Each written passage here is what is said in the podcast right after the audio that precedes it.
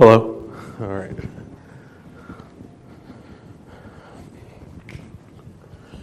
All right. For some reason, the red light's on instead of a green light. That's why I, I didn't know if the mic was working or. Okay. All right, turn to Matthew chapter 19.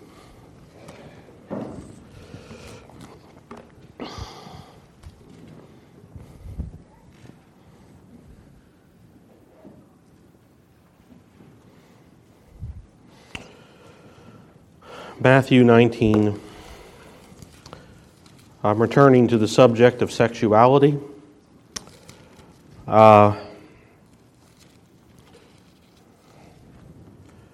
I think it's an important subject. It's an important subject because this is the issue of our culture. This is the issue of our day. This is the issue that the church must face. And unlike what I've seen from many, we have to face it biblically. And uh, I'm striving to get a greater grasp on a biblical, not just not just a response, but we we're ready to give an answer for a reason of the hope that lies in us with meekness and fear, but also in the sense that um, just wanting to know for ourselves what is true and what is right. And I'm trying to find some notes that I wanted to deal with there. What is the starting point for knowledge about anything? Proverbs 1 7. The fear of the Lord is the beginning of knowledge. And if we are not starting in this subject with a reverential fear of God, then we don't really know anything about it. And that's kind of what we've been dealing with in the last couple times that we breach a subject. Well, what, what is sex? Well, sex is a creature that is created by God, it's a creation. And Therefore, he is Lord over it. It doesn't matter what you and I think about it, he's Lord.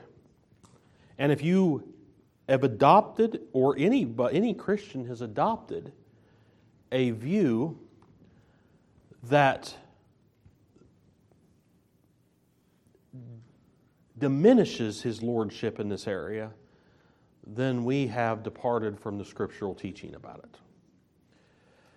Uh, and we talked about partly what that looks like uh, last time. What does that look like? It, it, you, you embrace certain ideas of material philosophy, of secular philosophy, uh, and so what, what is that? It's driving God out of this. That God has nothing to do with the decisions that I make on a day to day basis or, the, or who I choose to love or whatever it is. We, we, we, we adopt this secular view and secular philosophies that are foreign to the scriptures. Material philosophy and Darwinism have nothing to do with what you and I, who profess to believe in Christ and profess to follow Christ, are to believe about the subject. Uh, I shudder to think that the ideology of the senator that stood up and said, God has nothing to do with what this Senate does, is actually how we play out our lives. Uh, it must, he must be Lord of all in all parts of our lives if we are to follow him. What is the Great Commission? Teach all nations, baptize them, then do what? Tell them to go their own way, live their own life. teach them to observe all things that I have commanded. So we have to bring this subject under his lordship. And then we talked about the influence of things like science fiction And this has more to do with, with how we view the world than anything else. I want to first today or today and then next week I want to deal with these two subjects of what I believe to be what I believe to be the modern heresy that our generation must face is this egalitarianism in this subject. And I want to present what God created sex to be, what He has determined it to be, and answer begin to answer some objections. This week I want to answer the objections that say, "But, but uh, there is neither male nor female in the Lord, and and uh, and He created male and female in His image. So we have this egalitarian view of sexuality that we that, that, that we can infer in all things, and we can set aside any kind of roles. We can set all those things are just um, the Bible speaking in its own archaic understanding that is no longer relevant to us that is what I want to challenge today. And then next week, I want to challenge how the ideology of sex and gender has changed the way our modern churches are speaking about the nature of God. So this that that will end my discussion of of so this week and next week I hope to end my discussion of this of this aspect of this study. So, if the starting point for knowledge is God in all things, that would include the knowledge of anthropology, that would include knowledge of the human being, that would include knowledge about you and how you function and what your roles are in this world, and myself as well, because we are fearfully and wonderfully made by God. Fearfully and wonderfully, Psalm 139. And well, let's get into the subject. I want to I want to read the scriptures first. Uh, here, here we have a subject of sexuality taught by Christ, and I want us to follow through the implications of it. This was a subject of divorce is brought up. The subject of marriage is brought up. The Pharisees in verse 3, 19.3, also came unto him, tempting him, and saying unto him, Is it lawful for a man to put away his wife for every cause? And he answered and said to them, Have you not read?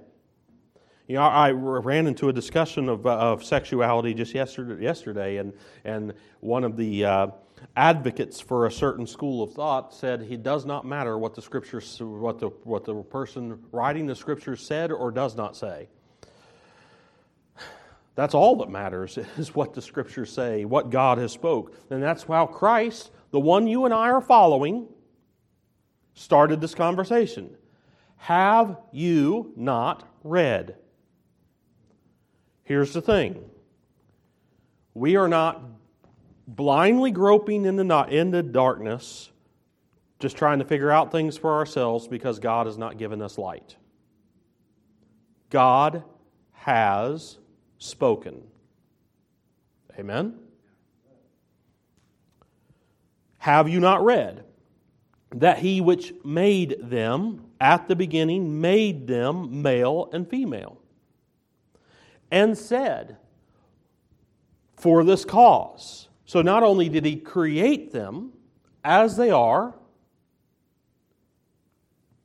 but he inserted purpose for this cause. Shall a man leave father and mother, and shall cleave to his wife, and they, uh, uh, the archaic there, uh, twain, the two of them shall be one flesh.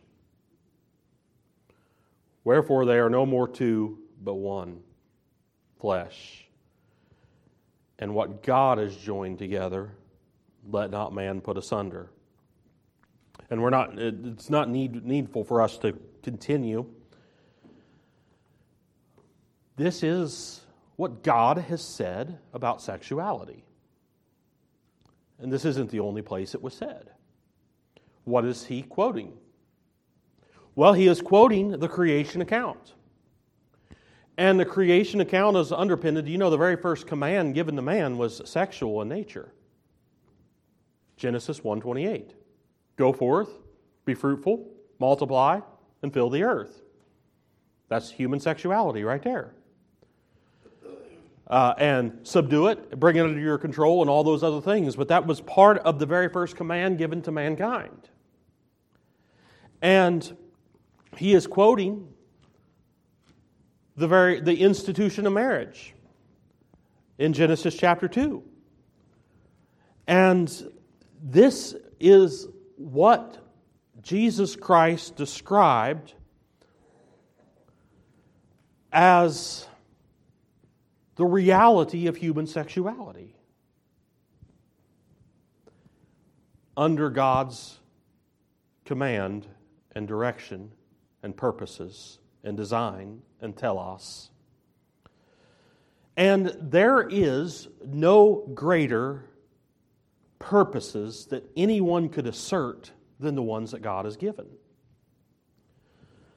What purposes are people asserting for sex today? Self fulfillment, self gratification, a chance to express my identity.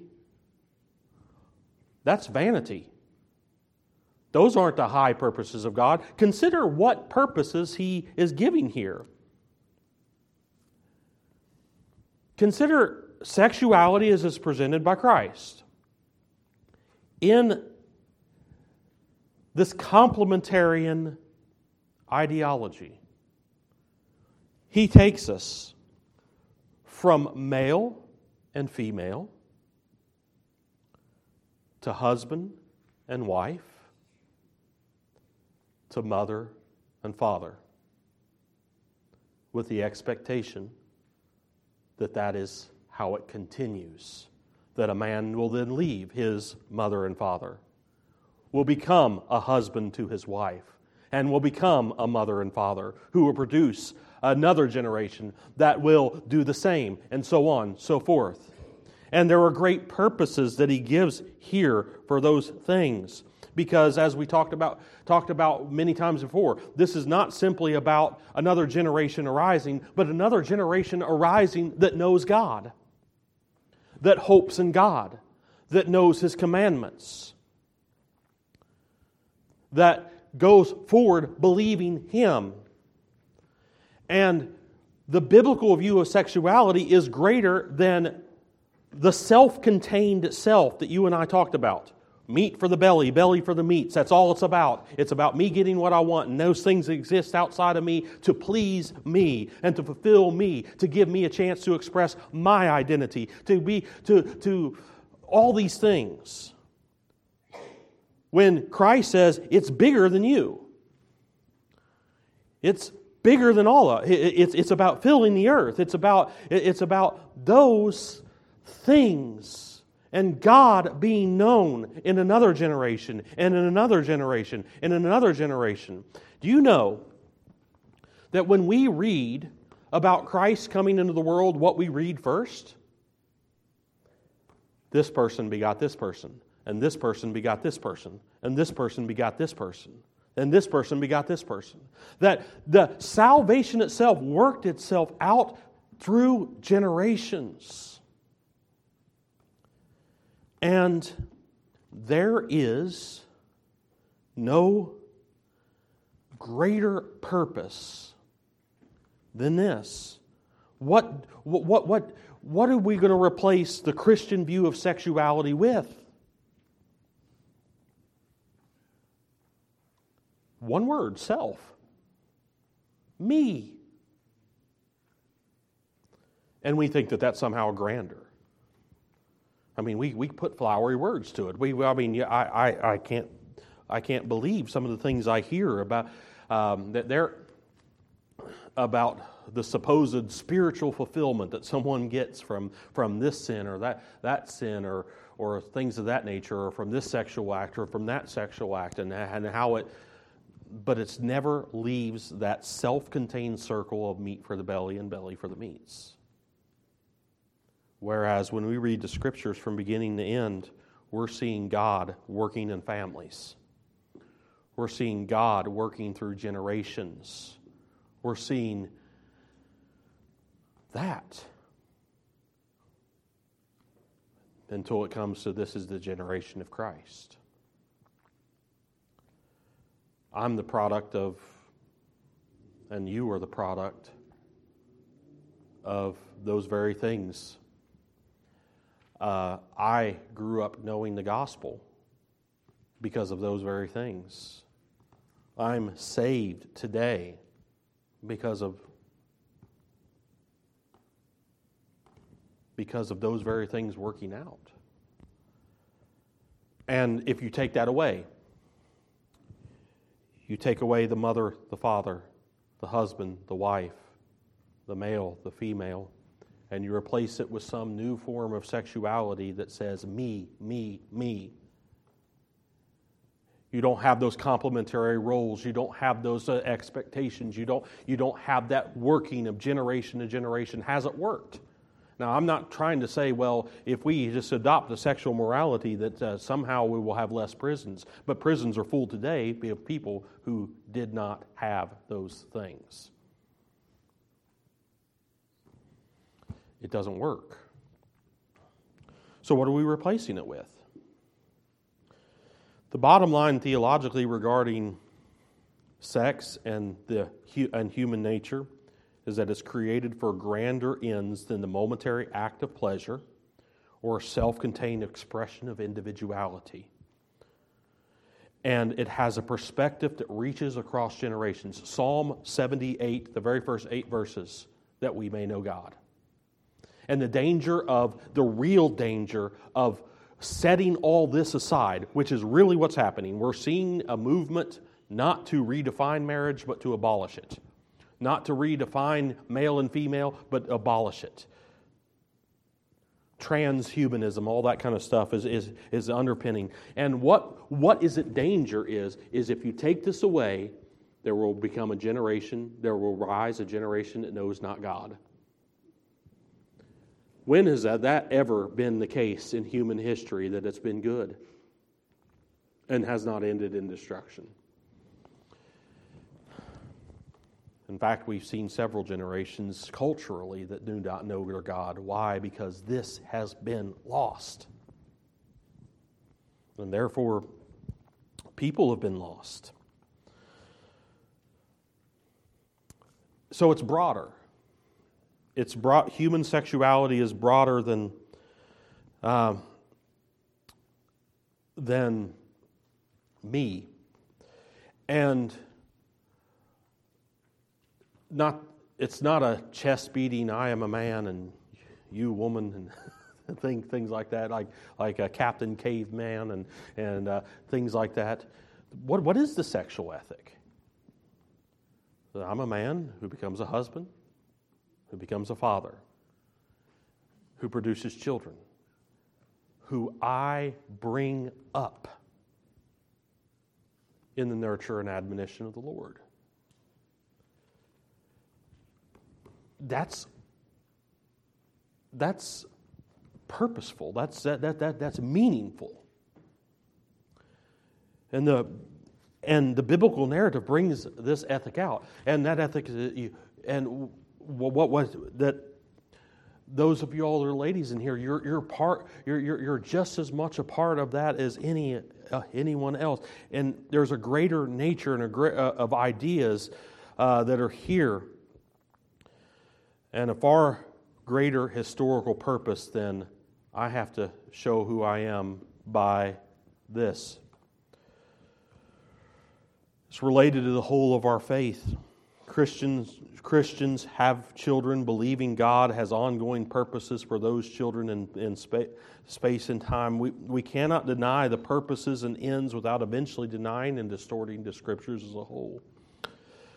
Uh, so, again, we, we follow that that's the general idea of biblical sexuality. Male and, male and female become husband and wife, become mother and father.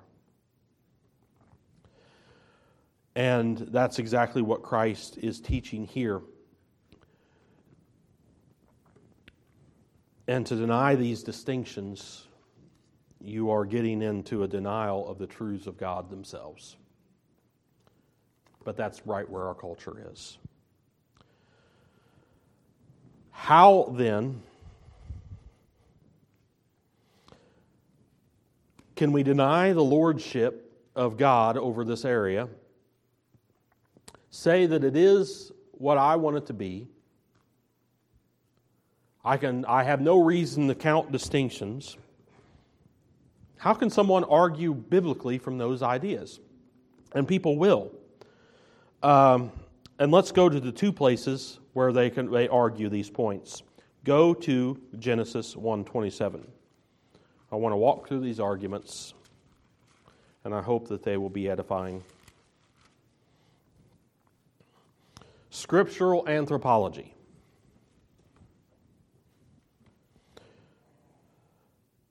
Is it scriptural to believe in egalitarian doctrine that says there are no distinctions created by God?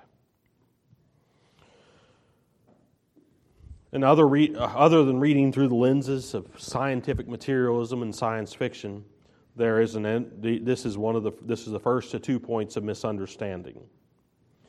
There is a truth that male and female, even through though distinct from each other in terms of sexuality, allowing for that to be a separate category, a distinct category, are created equal. 127 Genesis 127 So God created man in his own image. In the image of God created he him. Male and female created he them.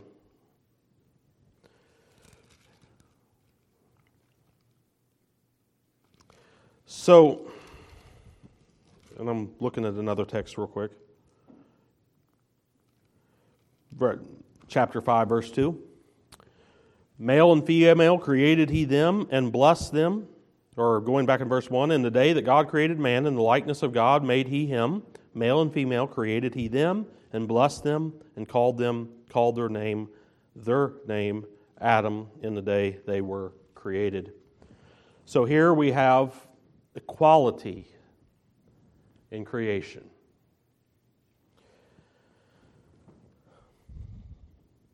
Egalitarian equality in a sense. It is implied that it is only ignorance in the authors of the scriptures and those interpreting to believe that the outworking of sexuality has distinctions because here they are male and female are created equally in the image of God so there are no distinctions it is asserted that there can be no system of authority therefore there can be no distinct roles, therefore, in which a, in which a husband and, or a fa- and a father are in position of leadership, and a wife is in, in any way in any kind of role of submission. And if, say, Paul makes such declarations, like in 1 Timothy 2, then he's simply wrong. Or he's speaking from his own faulty patriarchy or his own uh, mistaken view of the world, uh, and that's it. uh, they're just mistaken. And this opens up the door, by the way. I want to say something about the nature of God's Word. How much of the Scripture is God breathed? 1 Timothy 3:16, all, okay? So that's where we get the idea of plenary inspiration. That all parts of Scripture are equally given by God and carry the authority of God.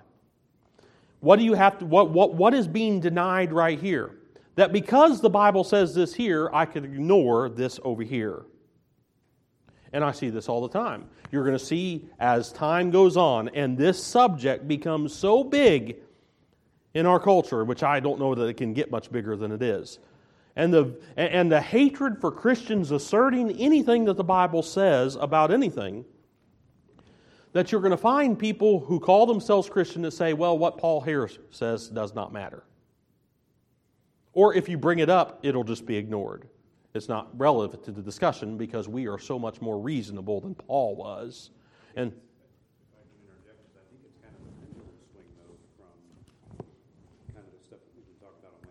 Mm-hmm. you have, on one hand, an improper hermeneutic um, mm-hmm. that says every word that's in Scripture applies to me here and now today in an, in an equal or similar manner, uh, no matter what type of book of the Bible that it happens to be, whether it's poetry or song. Mm-hmm.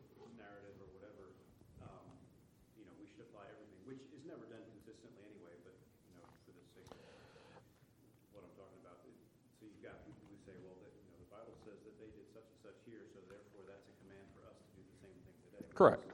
So you've got that extreme.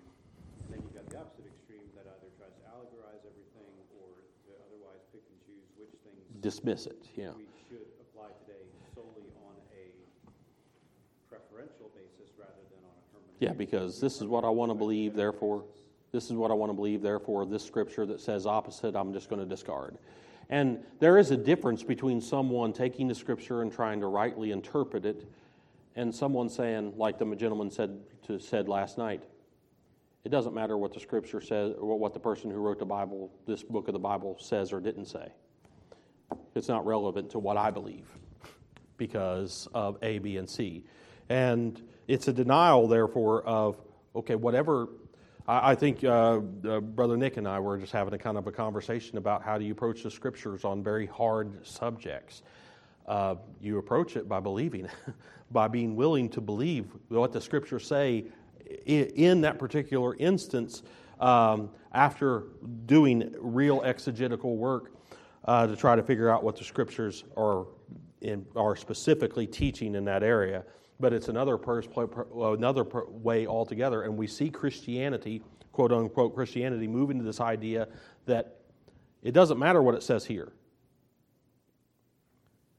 What it matters is, is this verse here supports what I believe.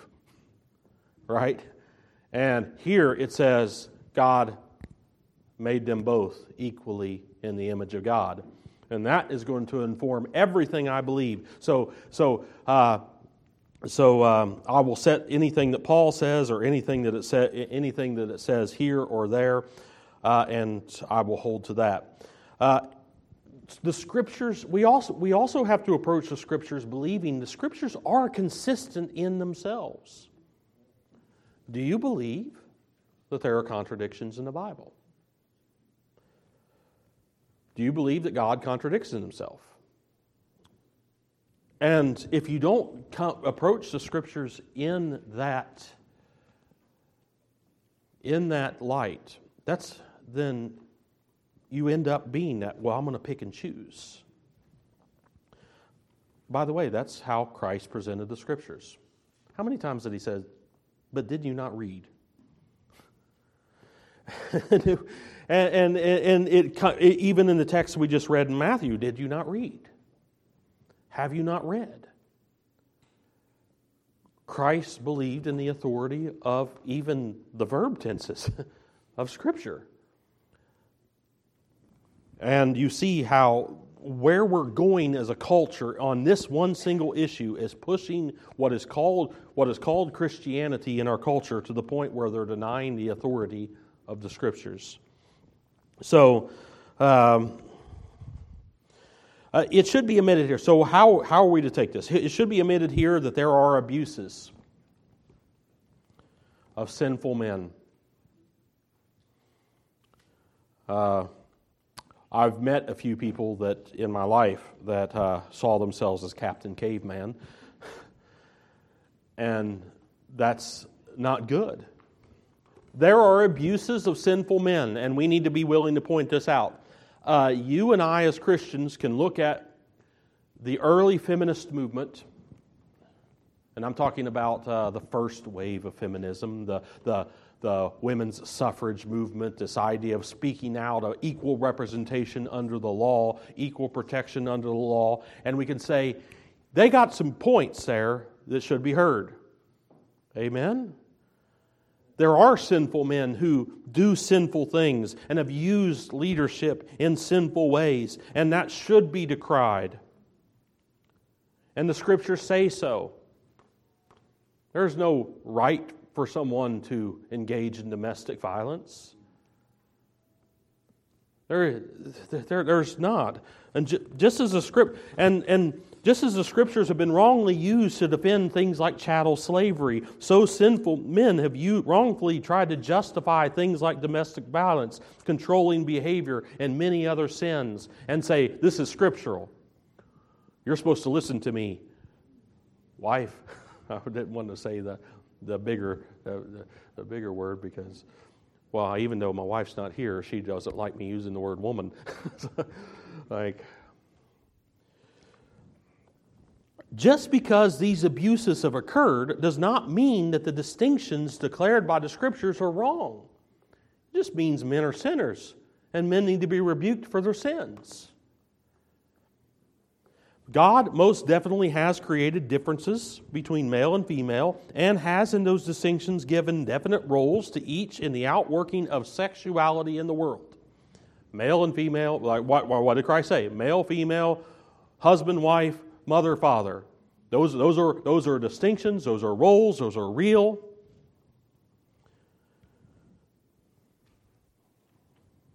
Ultimately, without getting into the minutiae of particular texts, I'm not here to march through uh, 1 Timothy 2 or anything else like that. I think I may have something about it on SermonAudio or something if you want me to, if you want me to share it. But uh, uh, I'm not trying to get into the minutiae of those texts. We're not trying to dissect what those texts say, and sometimes we find that it doesn't mean what a lot of people thinks it means. But Christ said here. That's what I'm defending here. Uh, and there are greater truths that we learn from those distinctions. That if you set aside, you lose. We learn what a loving father is, not from watching the caveman, uh, caveman, I am I am man, I am strong, and you, woman, that kind of, that kind of stuff. You learn what a father is. Uh, I, I was not talking about husbands, I'm talking about fathers now.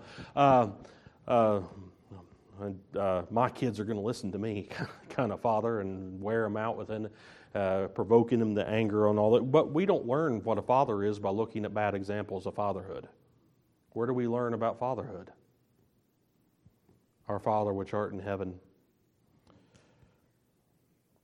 That's where we learn about and we learn about his relationship with the world. We learn about what a husband is by looking to Christ. And the great lessons we learn, what a, how a husband should sacrifice, how a husband should should should um, prosecute his life towards his wife, and the giving of himself for his wife.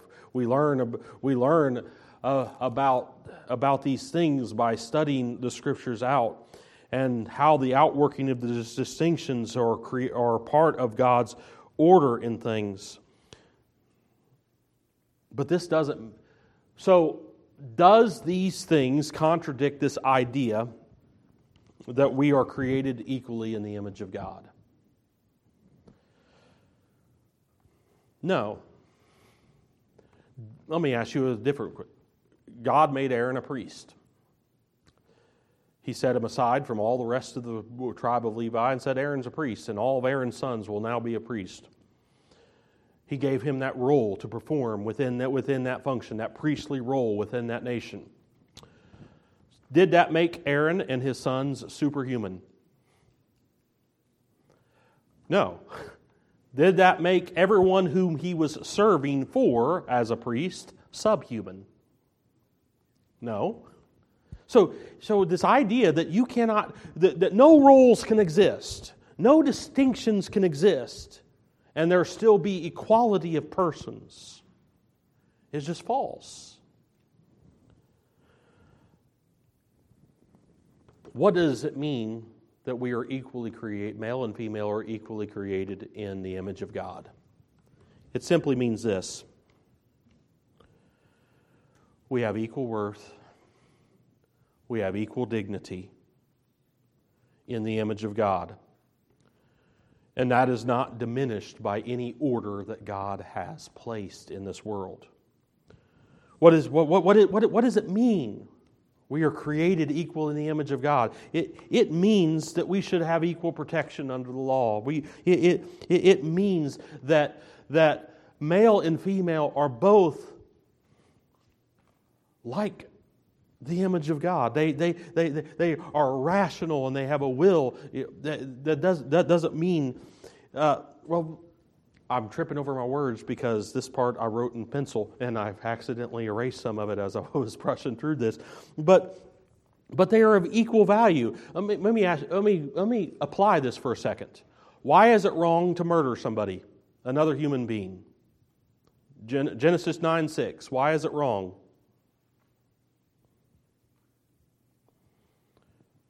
Because they're made in the image of God.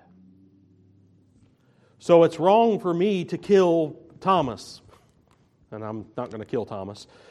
But it would be wrong for me to murder Thomas because he has dignity. He has value. He is created in the image of God. He has the imago Dei. I am not supposed to injure him without, without cause. I am not supposed to be angry with him without cause. I am supposed to treat him with dignity. I am supposed to treat him with respect. I am supposed to, I am supposed to treat him as my neighbor, do unto him as I would have him do unto me. All those things, right?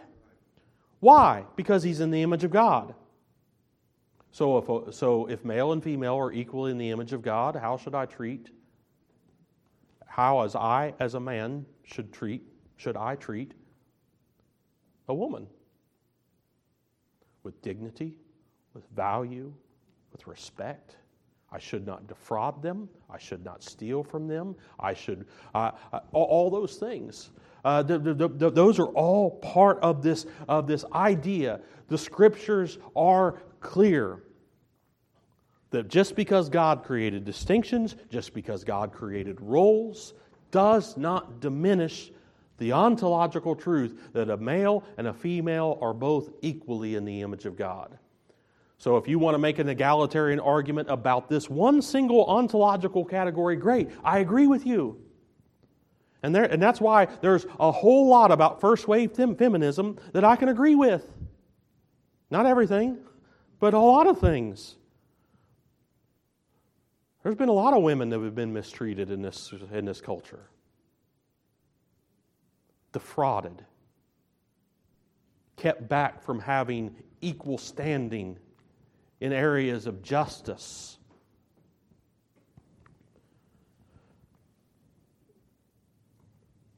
That's what the scriptures condemn.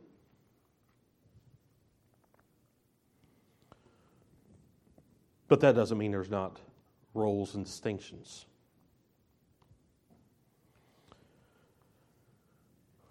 And that they're not important. If man was autonomous, then man being the head, uh, uh, and when it talks about 1 Corinthians 11.3, the head of every man of Christ and the head of every woman is the man, or uh, yeah, I've quoted that right. That would be a horrible, horrible thing if it didn't start with the term the head of every man is Christ. Because autonomous man is wicked and is going to go about playing Captain Caveman and, and defrauding and, and, un, and, and cre- treating without dignity, without respect, without value someone who is equally created in his image, in the image of God, that is.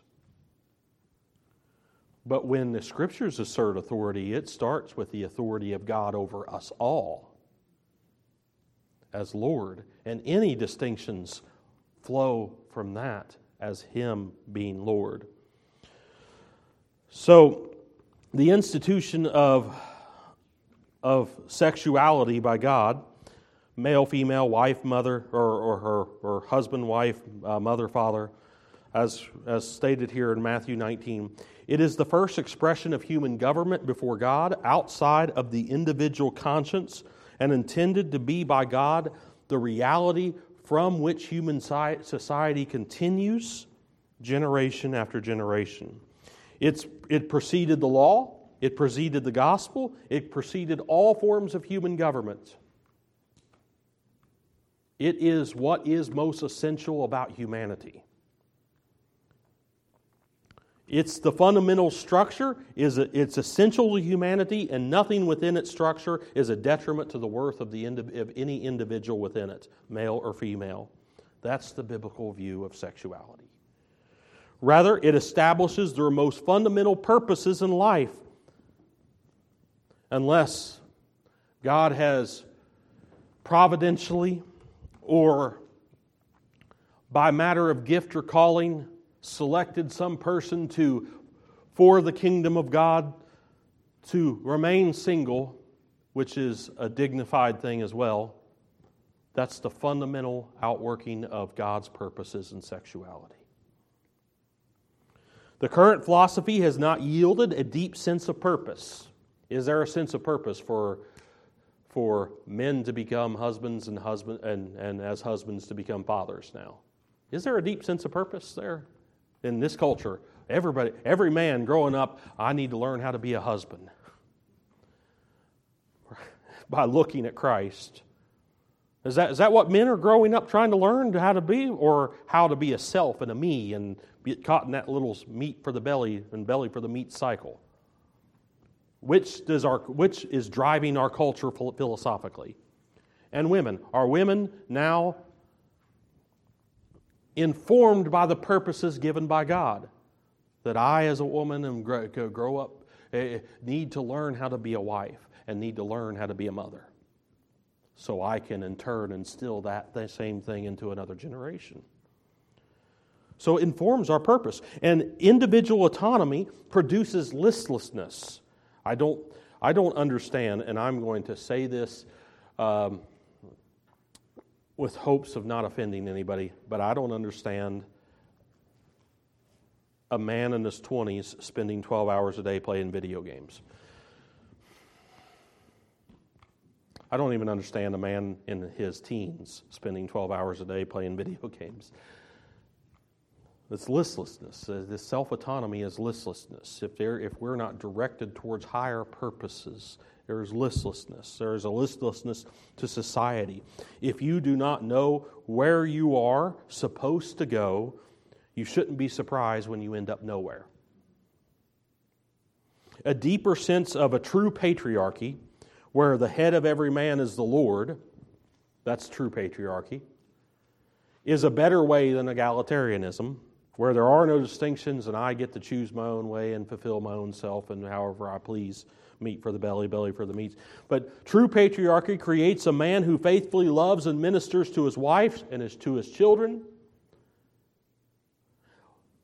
Where are the fathers? That's, that's what's been asked in many communities today. The very first question, anytime I hear about some shooting somewhere, the very first question is, I bet they, or no, very first statement I have, I said, I, I bet they didn't have a father. And lo and behold, if I study in the story long enough, they were raised by grandparents. They were raised by a single parent. There was no father in the home. There was. Where are the fathers? Which is, seems like it goes without saying, but uh, it's not a slight against whoever did raise them. No, no, no. It's, it's the importance that God, of the, of the role that God created. Exactly. And there's this hole in their lives it's just there, it's glaring.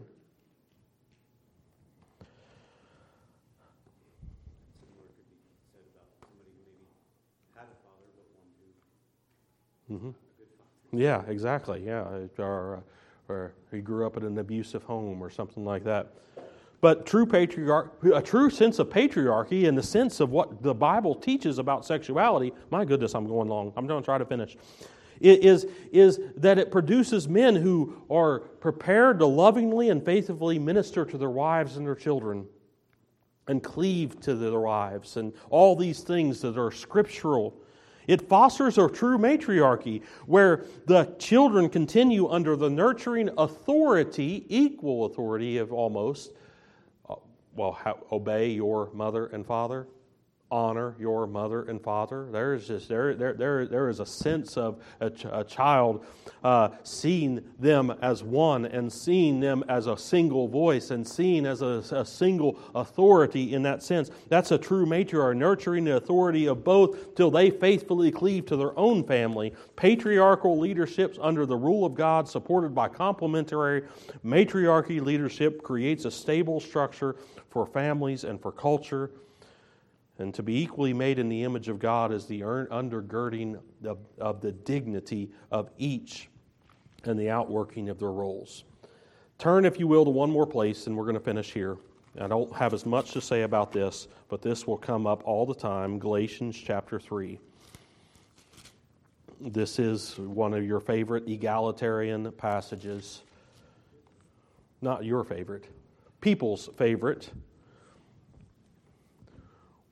If you say, well, Paul says here, they say, but, but, but, but, it says, it says here. All right, verse 28, usually wrenched out of its context. There is neither Jew nor Greek, there is neither bond nor free, there is neither male nor female, for ye are all one in Christ.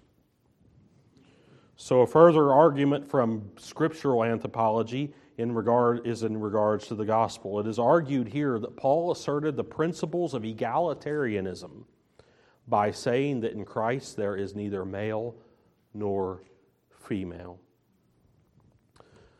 However, you've already created contradictions. You've already contradicted Christ that says he created male and female, wife, mother, or, husband, wife, mother, father the ongoing, the ongoing process. However, Paul would he's not going to be contradicting himself when he talks about distinctions, real distinctions in this very same area, uh, and differing roles. To assert, to, to assert that each are loved by Christ equally. So, what does this verse mean? What do we assert as Christians in this verse? Well, in Christ, there's neither male nor female. They're each loved by God equally. Yeah. Yeah, they're equal in Christ. Um, the love by Christ equally, equally heirs of salvation. I love when Peter brings that brings that out. They, they heirs together of the salva- of salvation. First Peter chapter three, uh, and fellow helpers. How? How often does I, I, think sometimes sometimes we miss a lot of this part. Uh, Phoebe was a fellow helper of Paul. Priscilla was a fellow helper of Paul and many others. And didn't have, they, they, they didn't have a, a subordinate role in the sense that they were serving Christ. How many women were called servants in the same way that men were of the church? They were equal. They were fellow heirs of salvation, equally, equally representative of Christ in their confession I, as a man, do not have a greater testimony in Christ than any woman sitting here that has that very same confession. I wasn't saved in any, I wasn't uh, any different than anyone standing here or sitting here, rather. We're brothers and sisters in Christ, equally loved by the one that saved us. And not to say that we that doesn't say mean that we don't have different roles, different purposes, different distinctions that God has laid out for our lives. I want to say this very discreetly. I can never be a mother. The fact that I have to say that as discreetly as, or even frame that as being a, I can't. No matter what, that, my, that is not the purposes God has for me and never will be. But I can be what God created me to be a male, a husband, a father, and hopefully an instilling in those that are after me the ability to do the same under the lordship of Christ. I had some scribbly writing here and I can't tell what it says. But we are equally ministers of grace together. There, there is an equality right here in the church that doesn't aside, set aside distinctions or roles, but realizes that we are all fellow laborers of the same gospel. And we all have something to do, and we all stand equally saved and forgiven of our sins by the very same grace that we're all equally of the faith of Abraham. That's the greater context of Galatians, is it not? We are all blessed with faithful Abraham, that we, we were all brought into Christ. We are all, ben, uh, we are all benefits of that very same thing. There is a profound truth of inequality found in salvation. In Christ, that is, in the same profession of faith in Him, there is no division of class, ethnicity, or gender. We all equally have put on Christ in our outward confession of baptism. That's the context in Galatians. We have all equally entered into the inheritance of Abraham. That's the context of Galatians. We are all equally free from the law and saved in Christ. That's the context of Galatians. Some take this declaration that in Christ there is neither male nor female to mean that egalitarianism is now to be applied to all, but they cannot find that in the text. And it definitely is not a support to the philosophy of meat for the belly and belly for the meats that goes on, not only outside these doors, but in the pool of our culture in each and every one of our hearts and lives.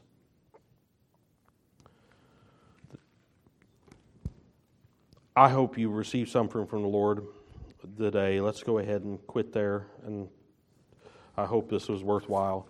Uh, next week, we're going to talk about a more. Uh, we're going to talk about how egalitarianism distorts the view of God. Um, and we'll do that next week, and then we're going to get into I don't know how far. I'm going to go back and forth between this and Mark because I don't want to lose sight of the book of Mark, but I really want to present this material as I've been studying it for a long time now. Um, I want to get into some things about the law. What is our relationship to the law? Uh, and here in a couple weeks, I want to get into that.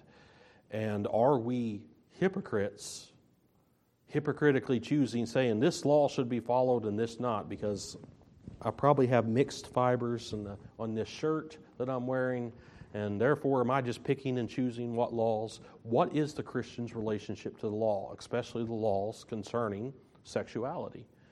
Uh, that's going to be a major issue that you and I, as Christians, need to understand. I hope you receive something. Let's go ahead and stand and be dismissed. Uh,